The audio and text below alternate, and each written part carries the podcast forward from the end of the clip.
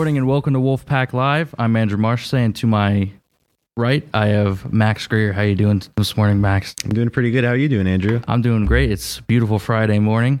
It's we have a couple of awesome games for the Wolfpack. We have the 6A football game at Emmaus, and we also have the District 2 4A championship game against Abington. We'll talk about that a little later. What do you want to talk about nationally? I would say, like you said a couple days ago, the biggest uh, biggest series in the world, I guess, the World Series yesterday. How do you think those uh I think those Phillies are doing? I think it, it's been a little tough last two days. You know, game three was really great, seven nothing win, and then game four, five nothing loss, complete uh, combined no hitter, and then they lose last night three two. But I think they can win it in seven. I think they'll win tomorrow. Wheeler on the mound, and then game seven, Suarez on the mound. So, what do you think?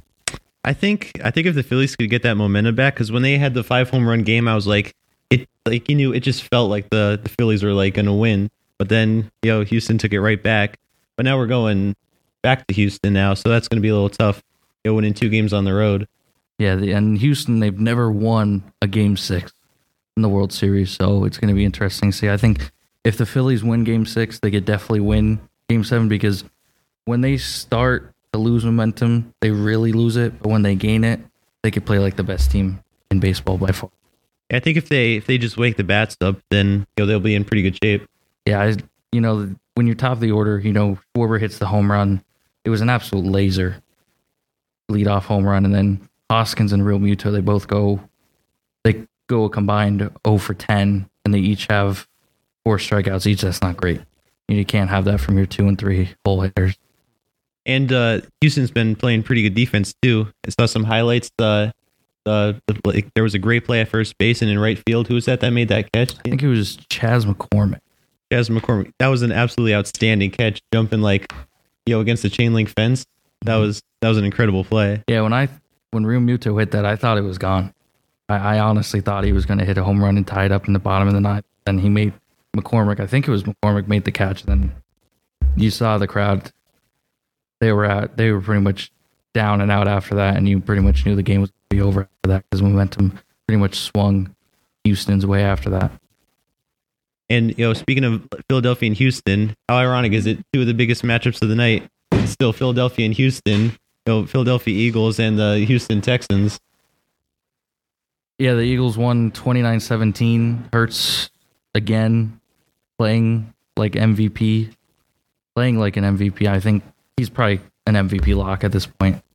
I would say it's between him and Josh Allen because you know the main the main problem that people were having with Jalen Hurts is like, oh, could he could he pass the ball or is he just a runner? And I, I think he's proved it this year that he could very well he could throw the ball. Uh, I think a big reason for that is because a big part of why he's becoming such a great passer is because they finally have two great wide receivers for him. Because you had Jalen Reagor, who was not a good wide receiver at all.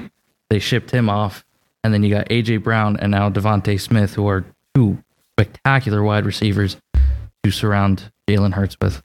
Oh, and I, I would know that I got uh, AJ Brown on my fantasy team. It's it's always nice having like somebody guaranteed like you know 15 points a game. Yeah, he throws. He, he has what four receiving touchdowns against the Steelers, and he has another receiving touchdown last night.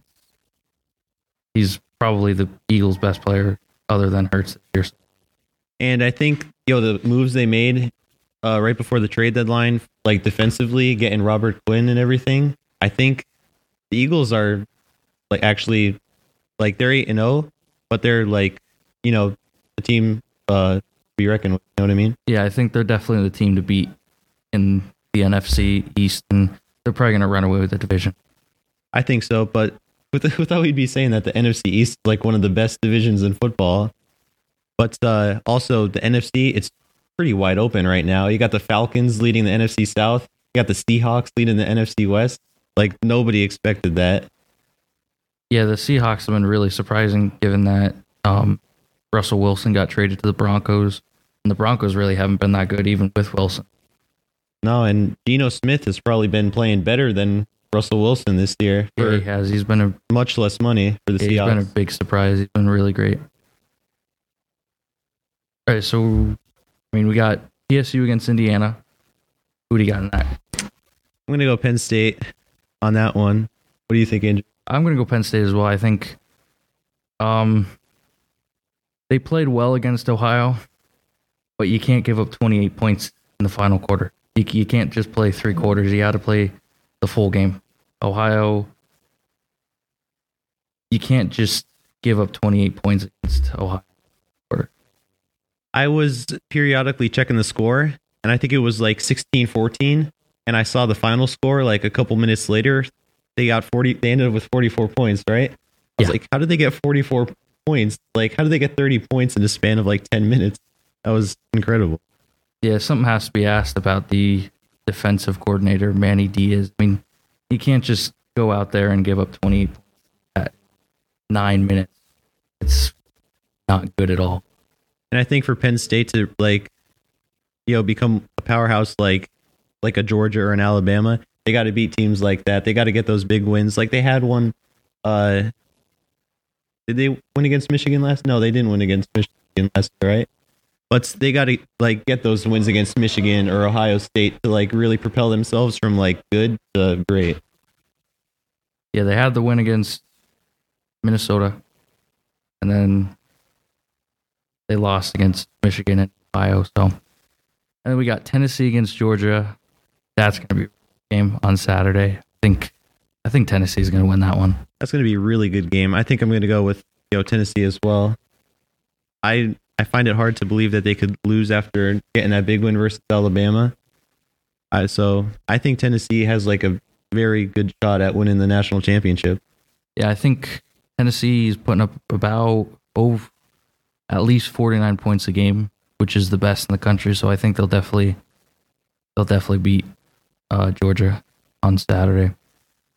We're gonna move on to Abington Wolfpack soccer against Abington District Two 4A championship. That should be a really good game. The Wolfpack coming off a one 0 win against Hazleton.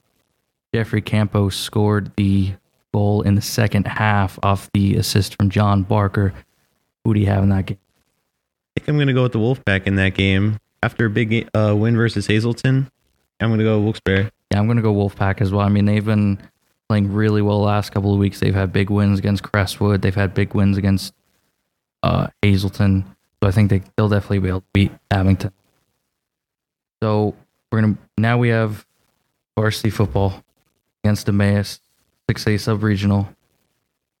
So Max, you you play on the team. You're a linebacker. So what's the scouting report for Emmaus?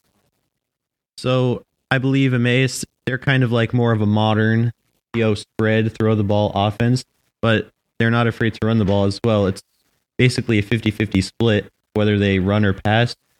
So, you know, they could really do anything, but I feel like what we've been doing this week to prepare has been pretty solid.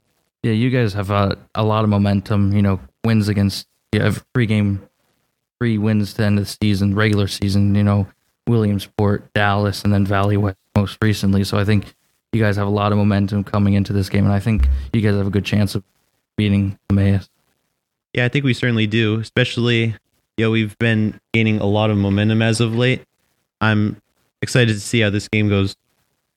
Yeah, me too. So thank you so much for tuning in. If you're tuning in on Spotify, Apple Podcast, Amazon Music, for Andrew Marshallsay, for Max Gregor, for all of our wonderful tech and crew, have a great day.